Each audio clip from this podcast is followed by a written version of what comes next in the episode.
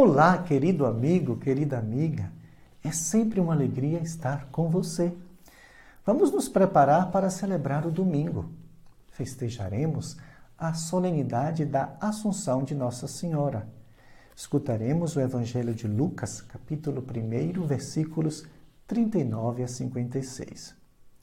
Ouviremos Isabel dizer: Bem-aventurada aquela que acreditou, porque será cumprido o que o Senhor lhe prometeu. E mais adiante, Maria prorrompe no, no louvor e afirma: Porque o Todo-Poderoso fez grandes coisas em meu favor. Sim, Maria é mulher de fé. E por isso Deus realizou grandes coisas nela. A assunção de Maria ao céu em corpo e alma foi uma dessas grandes coisas realizadas por Deus na vida de Maria. Nela, na verdade, é reafirmada a verdade da nossa fé que nos foi dada no seu Filho Jesus Cristo. Ele morreu e ao terceiro dia ressuscitou e nos deu uma esperança, a esperança da vida plena, da vida eterna, a esperança da ressurreição. Em Maria, essa esperança é já realizada.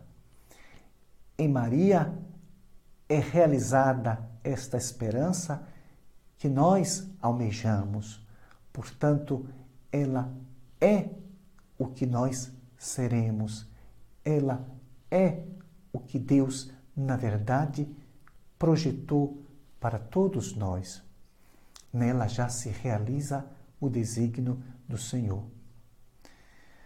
Enquanto aguardamos a realização desta promessa, nós queremos caminhar no mundo como peregrinos. Peregrinos que são construtores da paz, do bem, da verdade, da justiça e do amor. Como Maria, nós queremos caminhar com fé, acreditando que o Senhor é conosco, que Ele nos ajuda a vencer os dragões da vida. Por isso, nós te damos graças, Senhor, porque tu realizas grandes coisas. Realizaste ao longo da história da salvação e realizaste em Maria.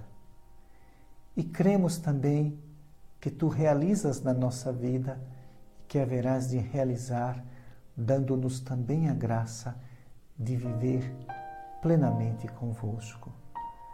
Senhor, que esta esperança seja viva, pungente em nós e nos impulsione a caminhar nas estradas deste mundo.